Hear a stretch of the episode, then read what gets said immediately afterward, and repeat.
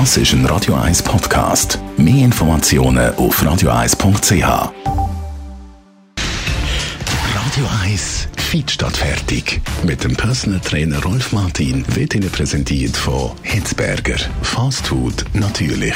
Gesunde Pokeballs, Wraps, Salat, Smoothies und vieles mehr vom Sternenkoch Eddie Hitzberger in Zürich und Bern hitzberger.ch. Rolf Martin, Fitnessexperte, zuerst mal herzlich willkommen.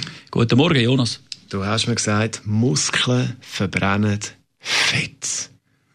Warum? Die Muskulatur ist der einzige Ofen, der überhaupt im Körper Fett verbrennen kann. Und jetzt ist natürlich klar, wer wenig Muskeln hat, verbrennt wenig Fett.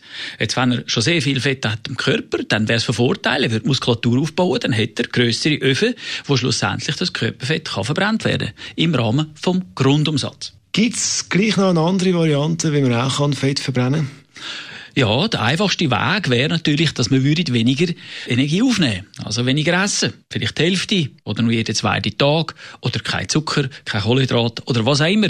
Auf jeden Fall würde dann die sogenannte negative Energiebilanz dazu führen, dass der Körper muss zwungenermaßen Energiereserven anzapfen, sprich Körperfett, und er würde dann das verbrennen. Er würde das beiziehen als sekundäre bzw. alternative Energiequelle.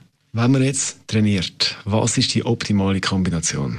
Im Training sollte man einfach schauen, dass man möglichst Krafttraining macht, weil beim Krafttraining natürlich eben dann auch die Muskulatur mehr Muskelmasse erzeugt, beziehungsweise es wird durch das Krafttraining mehr Muskulatur äh, erzeugt. In der Dichte natürlich, aufpassen, es ist nicht so, dass man da gerade überall wächst, aber die Dichte von der Muskulatur wird zunehmen und durch das eben auch der Grundumsatz.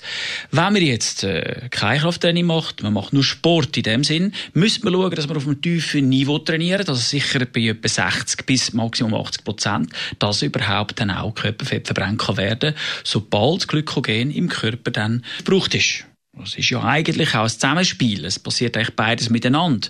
Aber die Energien tun sich dann austauschen. Zuerst wird Glykogen verbrannt und dann kommt langsam der Fettstoffwechsel dazu.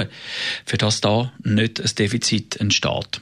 Rolf Martin ist das zum Thema Muskeln verbrennen Körperfett. Und weitere Fitness-Tipps zum Nachlesen bei uns auf radio1.ch als Podcast. Einfach bei der Suchmaske auf der Frontseite Fit statt fertig eingeben.